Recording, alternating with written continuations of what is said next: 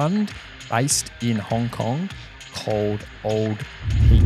Just here is a, a hedge on tin. Old Peak selling has been a bit of a meme amongst the tin baron crowd. The big concern that a lot of people in the market have is that those shareholders aren't actually going to be the beneficiaries of this cash accumulation, right? They've just been hoarding it. Why is Metals X, this new clean tin play, investing in a gold company in the Northern Territory? What is the angle here? Why is Metals X in Tanami? Well, that's the question, right? that is what I want to know. All right, g'day, Money Miners. 27th of June, nearing tax return time. How exciting. Jeez, I'm looking forward to that, boys. I won't lie. There's a theme, isn't there, of, of a lot of tax loss selling happening in the market, Matty. A lot of, a lot of um, One right here, brother. a lot of overhang on the uh, on the on the juniors. Oh, I know. and no liquidity either. So it's a bit of a tough one if you're a bloody Mm. a junior out there. Anyway. Matty, by next year, you'll be the refund. one sweeping up all those bargains at tax loss selling. Don't you worry, mate. Oh, I look forward to that day, JD. How is uh how what's the temperature in Melbourne at the moment, Cobber? Mate, not too not too different from Perth. I think it was 13 or 14 today. Pretty beautiful. Drizzly, classic Melbourne. Well, there we go, boys. We're getting into tin today. Now, this is a bit different. We could even, we're not going back in history to like Cornwall or anything uh, in the early tin, the early tin boom. We're talking about modern tin. Talk about something. Wizard of Oz, mate. The- the Something, Tin as Man. TJ said about lead, it ain't sexy at all, tin. Oh, JD's got a different view. I reckon he's going to Matty, I- it up. I Is mean, I tin think getting some I- sex back into it, JD? I think we've only just scratched the surface today. I mean, there's there's all these so-called tin barons on on Twitter who I think we're going to talk to today, and it's got quite a following. But just scratching the surface this morning, doing the research, it's it's super super interesting. So I think there might be room for a a longer form chat later on. But we'll see how we go and see if there's any any interest in what we do today. I'm very much looking forward to what you two are going to pump out here today. This is, um, I've, I, I listen back to a lot of the episodes and think, oh shit, I like actually learn a lot. But that's what everyone's getting. Like the service we're providing is sen- like sense. I didn't have to start this podcast to learn. I could have just listened to you two. So, But mate, no one's learning as much as JD and I. right, boys, we'll get into it now. We'll go through the early the early news of everything else, and then we're going deep into tin and metals X. So we've got a bit coming out of Anglo Gold, Challenger Gold, BCI, a bit of salt, industrial minerals to uh, keep Trav's love for it alive. Thank you, mate. No worries. Uh, Vulcan can't have an episode without lithium, and we're going heading out to Cobar. North and south, talking about polymetals in Kingston. So, first up, lads. Now, I guess everyone head back and listen to the Perenti DDH1 takeover coverage yesterday. Boys did a good job. We did have a bit of a bit of mail come in from a person.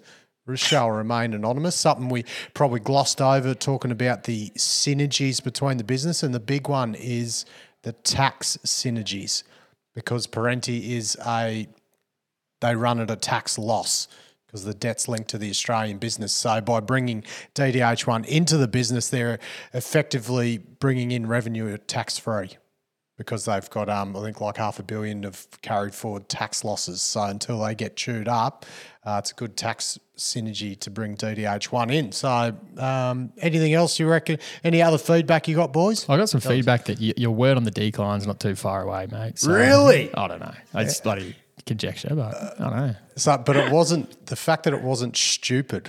Like there is, I, told you, boys, You- You're not quite left field, you're more shortstop. So well done, mate. we could do this. Could be a good end of the year episode. Maddie's left field word on the declines and which ones actually came true.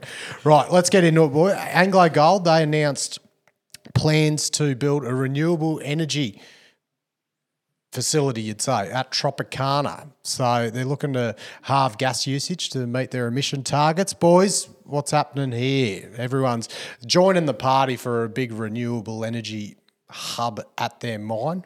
Ain't Yeah. the first. Exactly, Matty. I mean, they've they've got these targets. Anglo Gold's obviously quite a big company, and they've got emissions targets, scope one and scope two, that they need to meet at, at certain points in time. So they've entered into an agreement with Pacific Energy, and these guys are going to construct and operate the um, the energy sort of capacity that they build out there. It's going to be wind and solar, and it's going to work in conjunction with what they're currently using, which is gas. So just the the line, there weren't any actual cash figures announced uh, when it when it came out. It's just a two pager.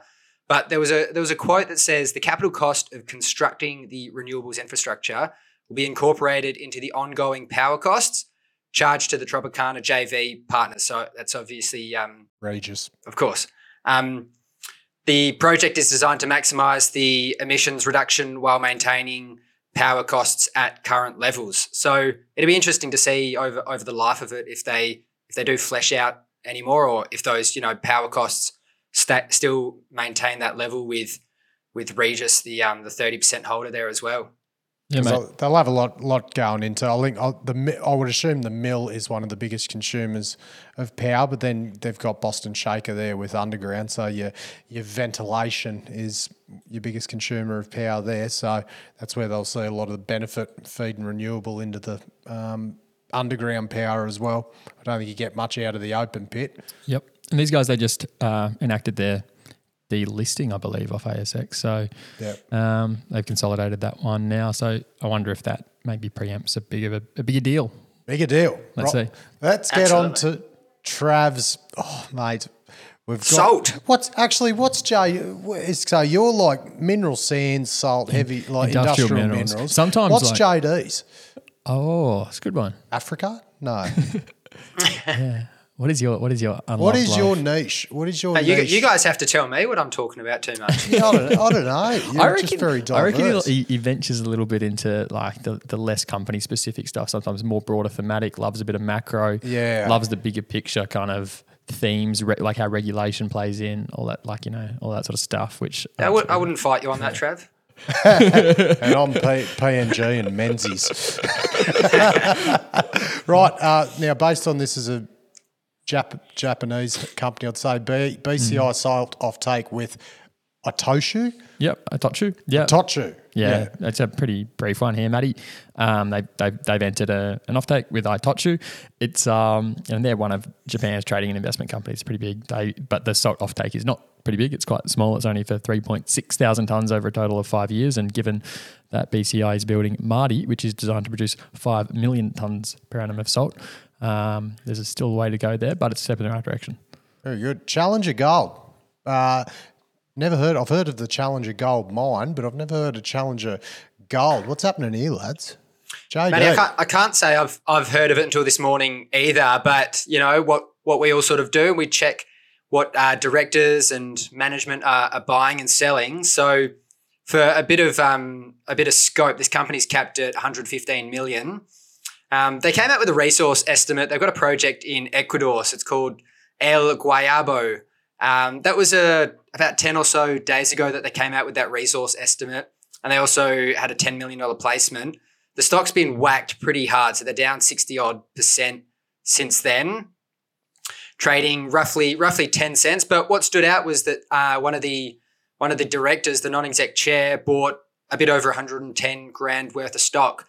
But probably worth also mentioning that looking into the the top 20 register. Now these um these registers can be you know pretty notorious for their accuracy, but it, it did look like a lot of the directors hold quite a large chunk of stock in that company. Mm. Very good. What we like to see, directors with skin in the game. Yeah, Absolutely, Usually. mate. skin in the game in Ecuador. Yes. right. Vulcan and SLB. So Vulcan, now that was this is the lithium company that we omitted to say that Gina had dipped a toe into back in the day. Gina and the family, wasn't it? Her son first, and she Son, followed. then but she followed, so she also yeah pulled out too. Yeah. No, so she this wasn't uh, the what was it Hawthorne and Legacy? They weren't Yep. the first uh, lithium one that Gina's dipped a toe into. So look, Vulcan First hard and rock SL lithium. Yes. Um, so SLB, so that formerly Slumberger. I'm pretty sure I know. I know that's You said that- correct. you said that right, mate. Well Because. I bloody I was I was at DeGrussa and they were trying to they were sourcing pumps for the underground pump station from Slumberger. I love when everyone when everyone reads this one the first time. It's like Slumberger. Slumberger, Slumberger. Right, what's going on here?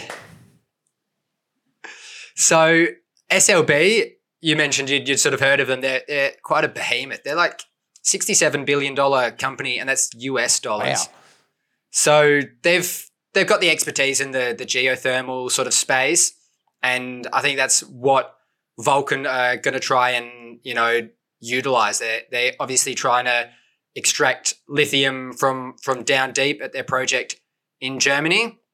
So one of the dot points just said really that SLB will provide tech services for 3.6 million US in kind to really just optimize Vulcan's efforts.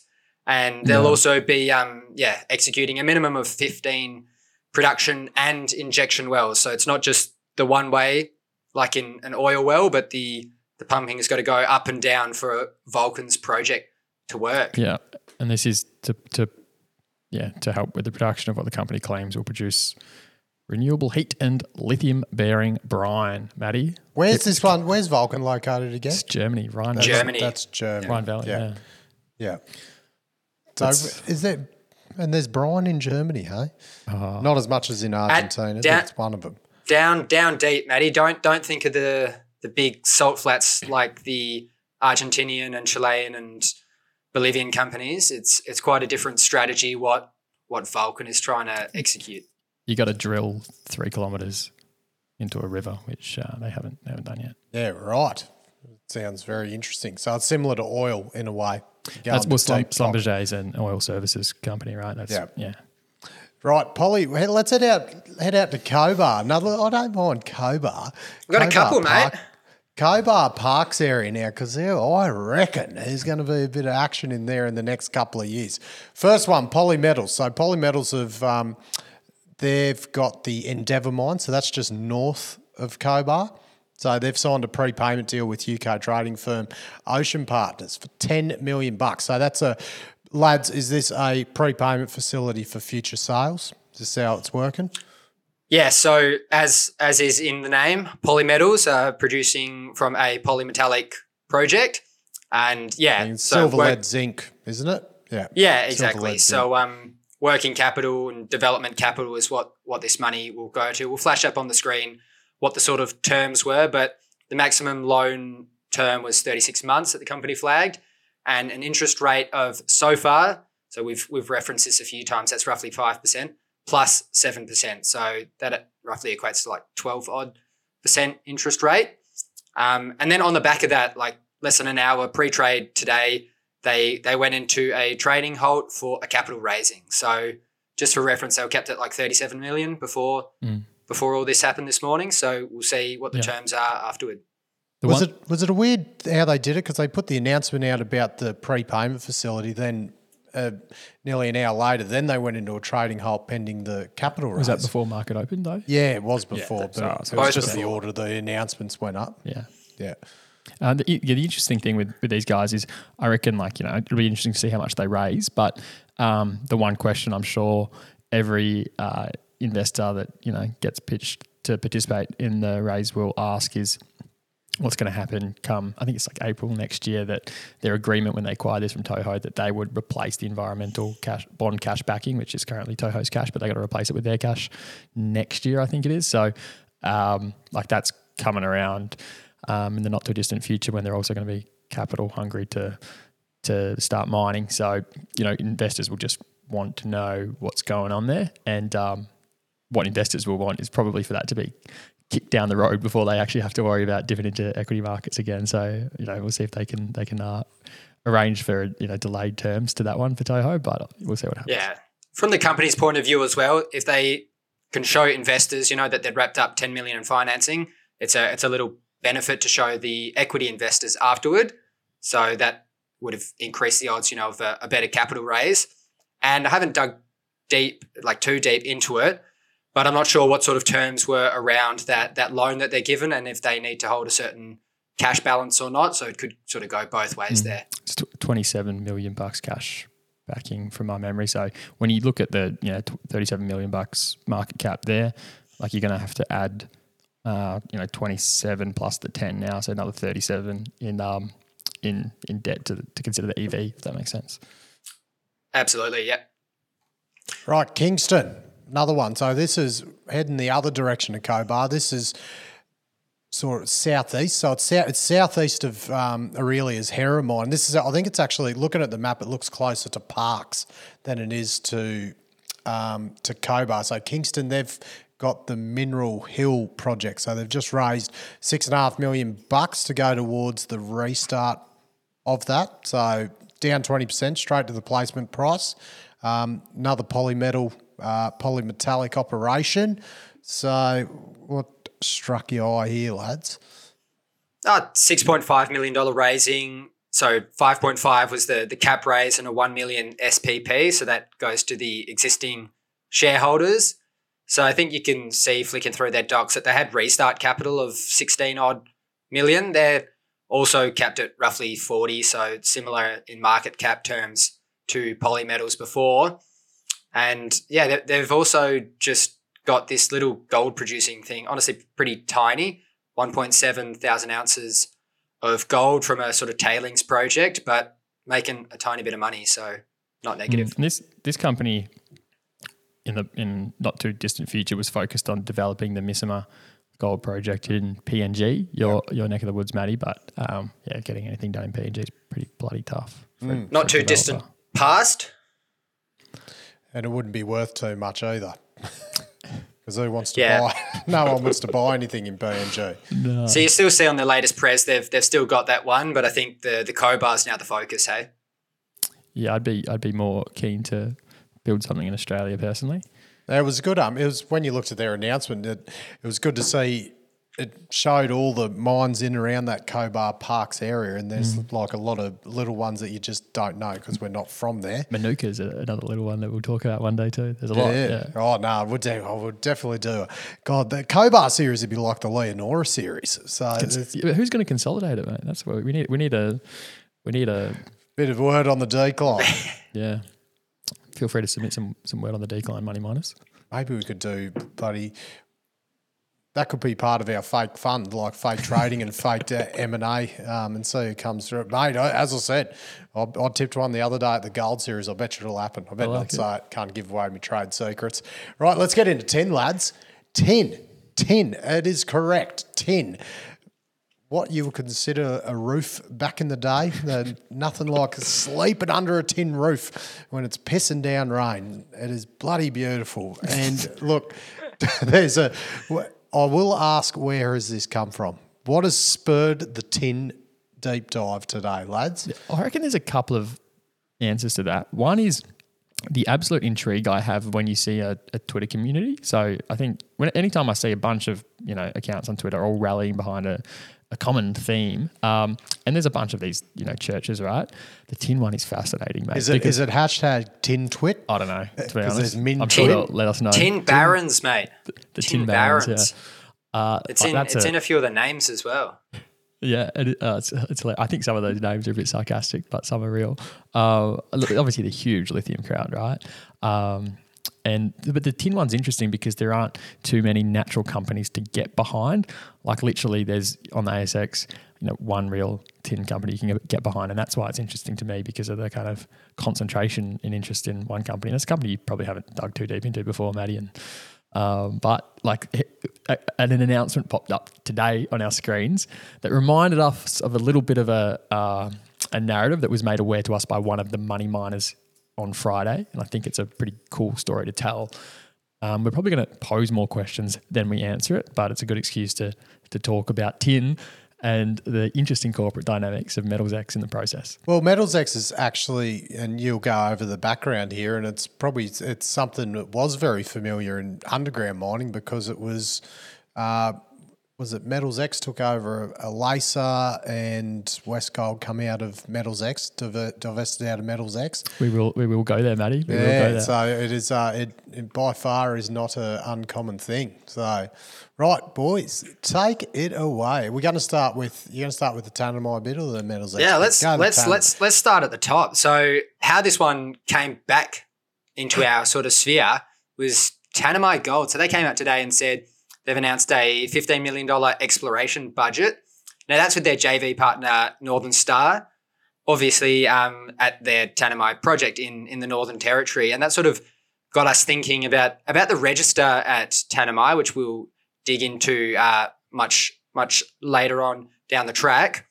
But the story sort of weaves its way into Metals X, like you guys have kind of alluded to. And I think sort of listeners might have to bear with us a little bit, but it's a it's a pretty fascinating story. So Trav, you dug into a bit of the a bit of the corporate history, kind of Mm. tying into what Maddie said as well with with Westgold. Why don't you just run through Mate. what's gone on there the last ten years? or so? Fascinating company, right? Metals X, ticker MLX. Uh, you can just like look at their long term price chart, and what you can see when you zoom out a little bit um, is that it, it's like it's gone down 95%, and then it nearly made all of that back up again. How many companies do you see go down 95%? And then, St. St. Barbara, but, but before they went down 95% again. But they, they went down to five Yeah. cents and went Yeah. bloody the people Yeah. that made money off that. But yeah, not many. Exactly. If you go down 95%, you then have to 20x in order to get back Yeah. to where you like it's just a preposterous thing to to happen, especially in a capital hungry industry. So I don't know, I just whenever I see a price chart like that, I just get so curious, right? Um, and there's a fascinating history behind this company. It merged with Westgold in 2012. And then the two companies demerged again in 2016, and Metals X uh, relisted on the ASX when that happening. But I love that again, another fascinating part of history. The merger they, and demerger. merged, they, and they merged, they maintained the name Metals X, didn't they? I, I think it was just a subsidiary that delisted at the time un, Yep. beneath the West, like Westgold um, headco, and then when it relisted, that subsidiary um, became you know Metals X ticker again. Yep. Um, but yeah, like fa- fascinating, right? And uh, in recent history, though, Maddie, they've divested some of their non-core assets, um, which has made it a lot more appealing from a pure play tin exposure perspective. Their key asset now is this um, 50% interest in the Renison tin mine, which JD will talk more about. But that non-core assets that they've divested uh, in recent history are Nifty, which we've talked about on the show before, complicated copper mine in, in WA. Oh, it, did, probably didn't need to be. The uh, Aditya Birla just bloody absolutely it up. Yeah, um, and, and this asset um, is responsible for eroding a lot of that shareholder value. When you look at that decline share price chart on the on the Metals X, um, you know history. So like they managed to sell Nifty in 2021 to Cyprium. Uh, and the other one that they divested is Wingellina, and that's a nickel cobalt laterite project in the middle of Australia, not too far from West Musgrave, uh, that BHP is developing. They, they sold and spun that out into an ASX listed vehicle called Nico, which IPO'd in late 2021. Oh, ah, God, the bloody. The capital markets fees and brokerage and everything with all these mergers and spin outs, mate, keeps this whole industry alive, doesn't it? The, the bank is never Nothing go is mate, being created. It's all just flicking, transferring hands and owners. because investor memories are short. That's why we're here to remind them, mate. Good work, boys. Now, JD, where does Metal X sit today as a company? Yeah, so What's let's- it look like on the market? Let's go over the, the financials a bit. So they're capped at like 240 million. I think that's at about 26 cents. Now they've got 115 million bucks in cash, which is That's a lot of cash, mate. Wow. Uh, for, a, for a company of cap. that size. Yeah, crazy. Is that is that from all the from the sale of Nifty and Wingellina? I think they had some great operating performance in recent history because tin boomed and they made a bunch of cash. Yeah, okay. Yeah, it's a, it's a sort of mixture of things which we'll, we'll dive into a bit more. They've also got seven million bucks worth of Nico shares, so that was the one of the companies they spun out. Thirty six million dollars in Cyprium sort of con note type of things. So we'll give them an EV. I'll, I'll say around one hundred and twenty million. Um, I think it's a bit debatable what those notes that they have in Cyprium are worth. I sort of noted that zero given Cyprium's latest financing. That Exactly. So they, they came out with financing yesterday, which was uh, you know not not great to sort of put it lightly. And like you kind of touched on, Trav, they've got uh fifty percent of the Renison tin mine in Tasmania. So this Who's this got the other fifty percent? Yunnan, which is the biggest uh, tin company in the world, Chinese group. Okay, yep. Uh, so yeah, they they sort of Yunnan came in around the time that Nifty was in in real trouble, and Metals X as a company was in real trouble uh, mid mid to late 2020, and they they sort of helped out Metals X with with debts that they had and whatnot. So So in your calcs there, Jada, you got 118 million dollar EV. that's Given- equating the the notes at at a zero dollar value. So and Just- and just to their be safe. only their only asset is fifty percent of the Renison tin mine. Is that right? And, and obviously all of that cash. And the, and the cash and the shares in Nico. Yeah. And Cyprium. Yeah, exactly. Uh, well, the Cyprium con notes, but the only actual operation is the 50% of Renison. They've, they've got exploration tenements and whatnot, but not ascribing value to them at, at the moment. So Very just to interesting. And to give the money miners a bit of an idea of Renison and, it, and its sort of performance, I'll um, give give a bit of a scope of the last rolling 12 months. This came from the latest quarterly. Now, bearing in mind they have 50%, so these numbers will be 100% of the mine. So 7.9 thousand tons of tin at an all-in cost of Aussie 34,000. Now they realized selling that at a price of 39.6 thousand dollars. And that means, you know, $5.6 thousand of cash per ton. And that's So 40 I think this is why this is why at this very point is why I think it gets such a bit of a following, right? Because the punters love the highly leveraged producer because as soon as the commodity price goes up, right, like it just the equity 100% just Trav. is such a, a reflexive move, right? So if it's a high cost producer, there's only one bloody tin miner on the ASX. Um, Yeah, and that, Yeah, that so that's cash flow at these current levels of twenty two, just over twenty two million dollars. That that is one hundred percent of the cash flow that um Metals X would see, and yeah, just they're looking to get that production up to ten thousand tons per annum from the current eight that I mentioned. it's a mentioned. pretty good price to cash flow ratio there. So Yeah. when's the? I think it's down. So what was it?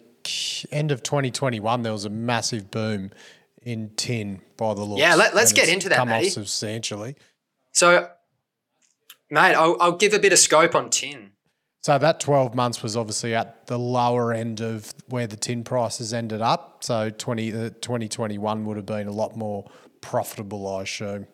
Yeah, although 2021 was clearly an, an outlier of of a year for that Yeah. for that particular commodity price. So for for Go, in, go into the macro for us, JD. Tell us a Yeah, about tin, Cobber.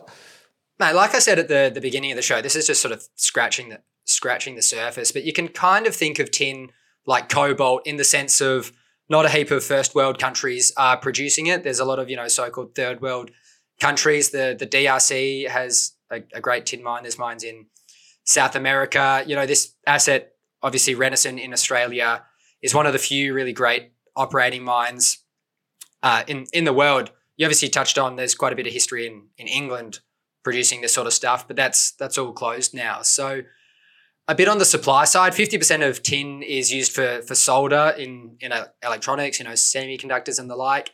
And then you got it's 20% critical mineral.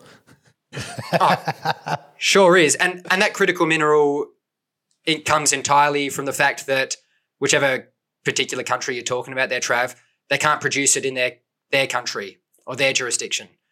So America say they're not going to list tin as a critical mineral if they can source heaps of it in America. So it's sort of derived from the fact that they can't source a lot of it in whichever particular country you're talking about. Now, on the sort of jurisdiction side, 30% produced in China, roughly 20 in Indonesia, roughly 15 in Myanmar, and the rest, like I said, South America, Africa, making that up. Now, this is where the the sort of tin barons come into it. These all these folks on Twitter and why they're why they're super sort of bullish. So Sorry I'm going to to cut break you down. off, JD. I just I just had to Google it, and it's not on Australia's critical mineral list. So I'm going to have to protest this one. I'll, I'll let you continue now. Well, I, I think, like I said, that would sort of be derived from that we can produce quite a bit of it here. Renison makes a um, you know, a, a decent amount of the world production. So Mm. looking into the the different countries, if you, Maddie, look at that price chart again and you see that huge boom at the beginning of 2021, that sort of coincided with the the coup in Myanmar. And like I said, Myanmar Ah, produces righto. Yep. Myanmar produces 15% or so of the world's tin. Now, the Wa junta, they claim that they're going to stop mining in August. Now, whether whether you actually believe that, you know, you might have to take that with a pinch of salt. This brings in a good bit of money for them. So Wa Junta, I've- that's the Myanmar mine. Is that right? there, there's a few mines in the in the north of Myanmar, in the area that that junta sort of controls, and they've mm. said they're gonna they turn these off. So whether they're actually going to do it, whether they're saying it because they've got issues with the mines, you know, who who really knows? They're not any sort of Western companies there mining any of that. On Why the do they say they're gonna Indonesia, switch it off. What's the rationale there? But I'd, I'd have to dig in. We'll, for the money miners listening, we'll, we'll flick up an article. There's a Reuters article. They they spoke about it. I'm not 100 percent sure of what the actual rationale behind it was, Hmm. but if you then move across the sort of supply spectrum to to Indonesia, so like I said, they're producing over 20 percent of tin. Now they're doing a lot of this. Uh, we we learned today, Trav, from sea mining. So to me, that sort of screams risky, high cost. You know, and a whole other bunch of negative sort of connotations. Most of sea Yeah. mining's a pipe dream, but I think this is the artisanal stuff, which is um, doable. It's doable, but you know, how doable is it on on a massive scale? So I think that sort of speaks to the fact that their their reserves have been depleting a bit. Now, just to to wrap up that supply sort of story, you've also got China and this sort of narrative that there's going to be a huge stimulus and that's going to boost all commodities and you know that's going to come from China. You know, we've kind of been waiting on this for a while. Got to wait and see if that if that actually comes about. But like you guys sort of said at the top of the show, you got to remember these commodities are priced at the margin. So if a few of these get a whack, and M- MLX is you know highly leveraged to that that commodity price, it could be uh, could be quite beneficial. So the thesis of the tin barons, JD, is that 10% of the world's supply is um, potentially going offline August 1st, as announced by this, you know, um, state-owned entity in Myanmar. Um, there might be some doubts on whether that or not actually happens or not, because in that particular region, it looks like the tin mining actually accounts for like over 50% of GDP. So it'd be hard to Yeah. see how you could just flick off that economic switch. And But and on the demand side, oh sorry, you go. Oh, sorry. I was just going to say, but um, but it does look like production out of that area has been decreasing a little bit, and maybe that is to do with reserves, you know, not being of a high quality. We don't know. It's a bit opaque. Is that right? Yeah, yeah, absolutely. And just to to speak to the demand side, you um you hear a lot of these sort of tin barons say that tin is you know non substitutable and it's kind of inelastic. And what they sort of say is that the the dollar spent on tin in electronics isn't actually a great amount. So there's there's no huge need to to substitute it out. And as well as that, they sort of say that um, you know, like most substitutable things, there aren't too many great substitutes for the actual product. That's a, just a, bit of Hmm. a backstory small on, unit on the cost tin. for the tin in whatever it goes into. So you just you just pay it. Exactly. And we'll Right. sort of, you know, when we conclude, maybe give our kind of thoughts on these things. But I think that gives a bit of scope on um, what's going on in the tin market. And we should dig into what's going on at Metals X, specifically on the on the corporate side of things. Right, tie it together for me, JD and Trav. Where's this Mate, all link up to Metals X? I reckon Oh. we should I reckon we should dig into the sort of shareholder dynamics and why this sort of relates to Tanami and Metals X and everything else. And, And, and the Tanami link. This is like, oh, I'm hanging on for this. Oh, it all Trav, comes together. Travel, I'll let you have the limelight, mate. Oh, it's the shareholder dynamics that intrigue me, Matty. Oh, I love the shareholder dynamics. So let's talk about the shareholders of Metals X, and let's keep in mind, like JD said, there's only there's, I think there's only two like Western um, listed tin miners you can really get good exposure to. Metals X is one of them. It's cheap Al- EV Alpha- and highly highly um, leveraged to a, a tin boom. So if you buy the tin macro story, like JD talked about, you look here first most of the time. And Alphamin is a Canadian listed one. They're the other one you're referring to, Trav. Yeah. And they are Western listed, but they have their asset in the DRC. Yeah. Yeah. So let's look at the shareholders of Metals X, Matty. Uh, I, I want to talk about a, a previous sort of major uh, shareholder at Metals X, and that is uh, a fund based in Hong Kong called Old Peak. Now, Old Peak at one stage owned about 18% of Metals X back in April 2021. Old Peak have, in recent history, been selling down their position pretty aggressively on market. Um, so creating a bit of a drag on that share price, right? And um, and their position is now down to about 8.7%. So it's come down a fair bit. Um, and this is in their latest disclosures on ASX as at May this year. Now, Old Peak selling has been a bit of a meme amongst the Tin Baron crowd on Twitter, hasn't it, JD? Mate, it sure has. We have to um, flash a few of them up on the YouTube. They're, they're pretty hilarious, some of them. Uh, so is this the respect Your respeculator one? I'll read her out. This is a Hong Kong hedge fund that runs special Situations. situations, not a long-term resource investor. They got in two and a half years ago when the company was on the bones of its ass with a cost base sub 10 cents per share. These funds have own mandates, restrictions, and often time constraints. Spoken to management. What's he saying there? So Yeah, um, he- I, I think he's just saying he's not. A, it's not a natural sort of long um, investor that you you know is maybe taking a long term view. It's a, it's a hedgy. Yeah. So yeah, that, that sort of speaks to the the dynamics going on there. The actual meme ones, Maddie, we've got a bit further down. We'll chuck them in the YouTube. They're they're pretty funny. Um, I think it really just goes to show, you know, with a illiquid name like this, with somebody who has a substantial position, you know, almost twenty percent, it can take months and months and months for for them to sell out. Yeah. So now we now we've talked about Old Peak. We know who Old Peak is, and they've been selling. Well, who's been buying the stock, Matty? So before you start that, are you is the consensus that this old peak are here as a he- like just they're just here as a, a hedge on tin? I think we're going to raise more questions than we can answer, Matty. So bear with us here. Okay, there's Bear my question number one. Yeah. So who's been buying Old Peak stock? It's another fund out of Hong Kong too. Buying old peak or buying metals X? Buying Metals X, you know, looks like off of Oh, buying- Peak. buying. You know, The so one- stock- one's selling yeah, on the market, the other they're one's buying selling. on market. Um, It's sort of neutralizing that selling pressure. The party bit that's been buying is APAC. And APAC is another fund out of Hong Kong, Matty. Uh, I know, it gets juicy. Oh, boys.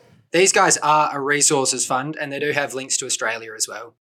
They do. APAC, they're sitting there uh, with a 20.82% shareholding in Metals X. You might be wondering how do they get over 20 without the change of control? Well, ASX allows this creep provision. You can you know accumulate up to 3% um, within a six month period and you don't trigger that rule. So uh, they, they're, they're, they're at 20.8% now, right?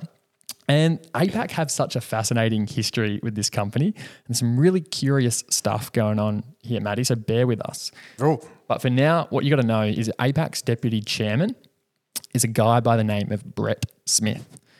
Now, Brett Smith is a name that we should remember because he's also a non executive director at Tanami Gold, where we started with the story. here we go. Uh, now we're talking. Remember Nico, the spin out of Yep. Metals X that we talked about before? So, Brett Smith, he's also a non executive director there too. Oh, really? Yeah. So, so what is the thing that really caught our eye? Now, Maddie, to, to be clear, it caught one of the money miners' eyes who made it aware to our eye.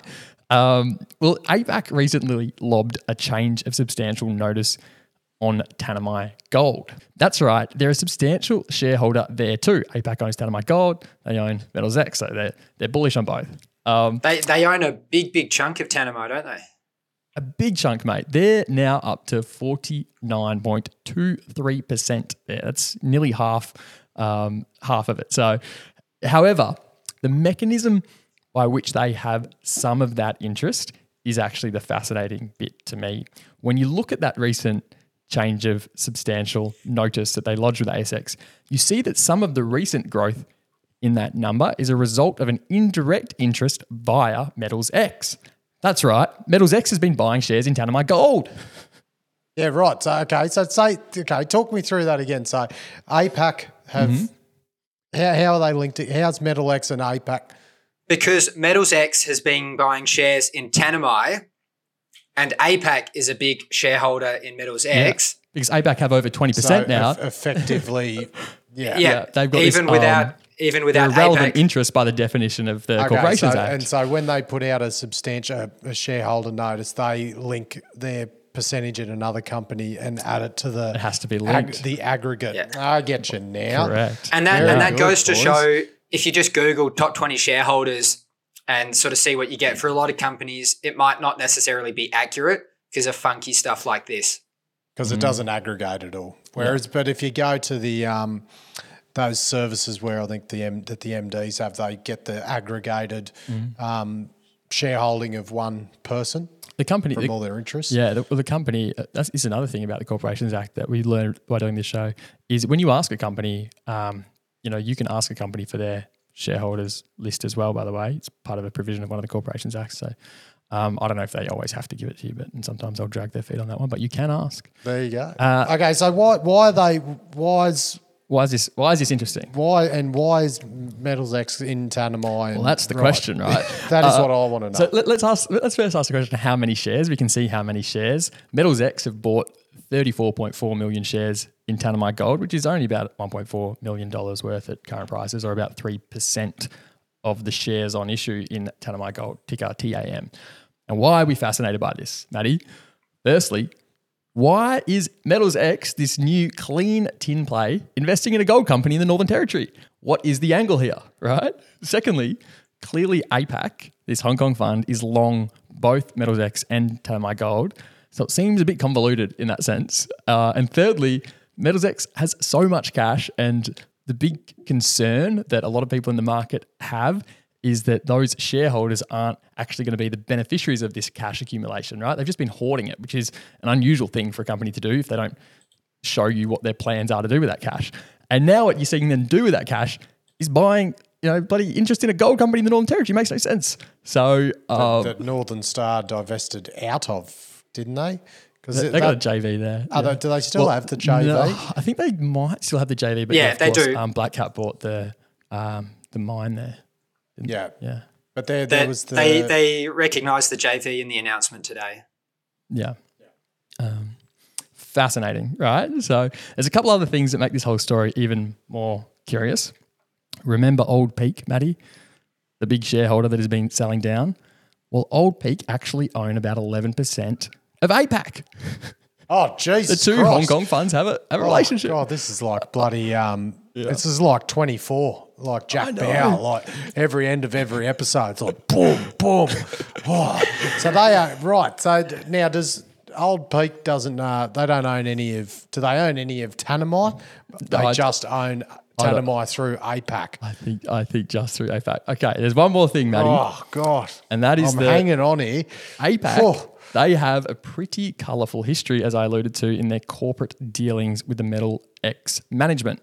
When you troll through the announcements, you'll actually see that APAC in the past issued a 249D. Oh, these are cool. We love the 249D in June 2020, uh, and they were proposing to replace three of the board directors there at So Metals what's X. a boys? Just quick definition on a two four nine D.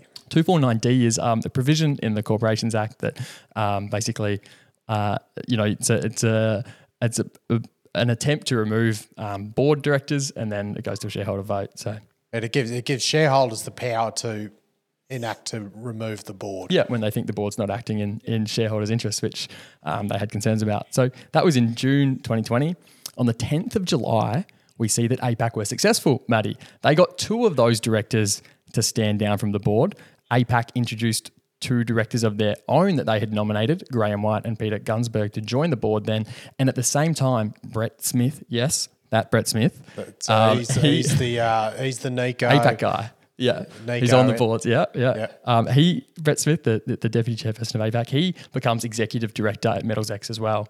And the 249D was withdrawn because they've agreed to They got changes. rid of the three Yeah. directors. Yep. Yeah. So, and then at the AGM that came in November that year, uh, in 2020, uh, the new director successfully had another board incumbent, Simon Bow, removed from the board too. So that left the M- Metals X board with four people, three of which were direct nominations of APAC.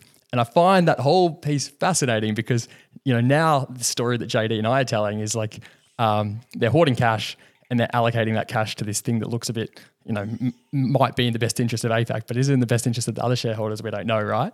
Um, so there's like question marks on the ability to to do what's right for the other shareholders, and that was the reason that APAC got involved in the 249D process in the first place because they thought the management weren't acting in their interest. So what a fascinating story! I'm gonna. I look forward to re-listening to whole to all of this. Okay, so tell me when you want to get to what is the play here.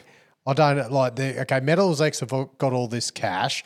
They've got investment interest from these Hong Kong, well, decreasing interest from one Hong Kong hedge fund, but now interest from another new Hong Kong fund, and they've they've got this cash and they've got they've got interest in Tanami as well as leverage too, um, possibly appreciating tin price if it does happen.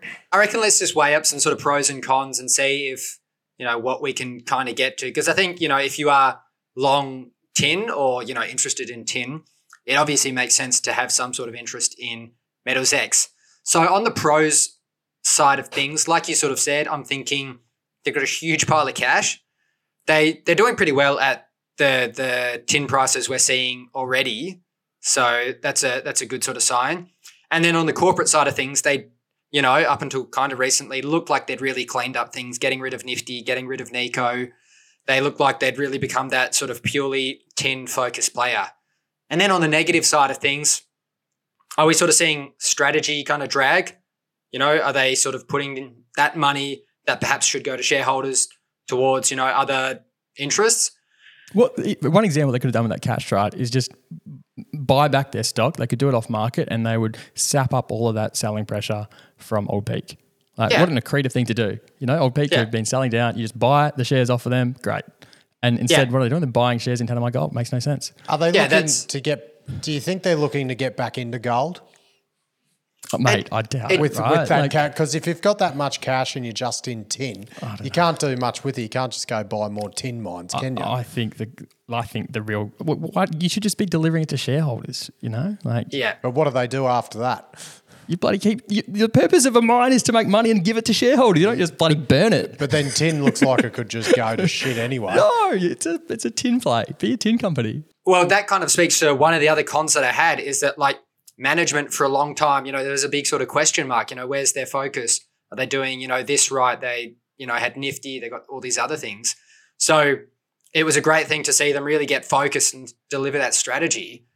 Like, should should we have to get cautious on what management are going to do in the future? That, you know, I, th- I think bit, you, you have to question what is what like whose intentions are being um, you know thought of in these corporate yeah. actions. Yeah, is it is it Yeah, the, the interest of all shareholders or is it the interest of their major shareholder? Yeah. So that obviously beats around the bush of one of the one of the cons potentially being what are they going to do with all that cash? You know, I don't think they've paid a dividend in like six odd years. So yeah, the other sort of con that you could potentially see would be like you kind of said there, Maddie. If we do see a recession, tin is going to get whacked, and that would be pretty detrimental for for the company. Stay tuned, eh? I think we pose more questions than we answer, right? And I think like we probably got a bunch of shit wrong too. So um, the Tin Barons, please feel free to correct us, and um, we're curious in this one. Fascinating sort of commodity, hey. Good, good, good dive, lads. I'm looking forward to re-listening to that. Um, that was uh, I can't keep up with you when you're talking. I've got to need the I need the I need the ability to rewind. Yeah. So right, JD, you Love it. be okay. So I oh, I can't. My attendance tomorrow not guaranteed. Is there another state of origin game, mate? What the hell? I thought it was Nah, well, I got, I got a, I got my New South Wales little fundy friend coming over. I can't name his name because he's like real important these days because he works for one. He's on the forty seventh floor of a building, so I'm surprised he's even letting me catch up with him for a beer. You So, have friends on the 47th floor, mate. oh mate, he doesn't let me go up there. They don't even have 47 floors in Perth. No, no, not at the uh, not at the Gateway building in Sydney. It's near Circular Quay. Uh, right. Love it. Boys. Hooteroo, lads. Uh, did we have any messages to the fans? Oh, if anyone's having, for people asking and messaging me about the Hooteroo chat, you've got to join the Facebook group Money Miners first, and then that gives you the chat. So you've got to join, and the sh- the link to the Money Miners private group is in the episode description. So go there. Stop bloody messaging me. Um, did we get to two thousand views? Yet? Uh, two thousand subscribers on YouTube Oh, yet? we must be close. Fucking here we go. Live check, live check. Ah, 1989. Son of a Get it up. bitch. Let's get it up there. Mate, by this Um, evening, we'll be there. Come on, get us on. Uh, lift them YouTube subscribers for us, everyone. Uh, the boys put a, and me, but mostly the boys put a lot of effort into uh, making these YouTube videos look very flash with pictures and everything. So give the channel a follow. And if you want to skip to a certain story, there's also they're also chaptered. So if you like a look of a certain uh, topic, you can go straight there. So the And if you really support us, post our videos in HotCopper because we keep getting banned every time we do it. I don't because I'm not doing it, Trav. Matt Michael is not posting a HotCopper, but yeah, you, you Trav and JD haven't had much luck in HotCopper. Beautiful. Hooteroo. Hooteroo, money miners. Hooteroo. The information contained in this episode of Money of Mine is of general nature only and does not take into account the objectives, financial situation, or needs of any particular person. Before making any investment decision, you should consult with your financial advisor and consider how appropriate the advice is to your objectives, financial situation, and needs.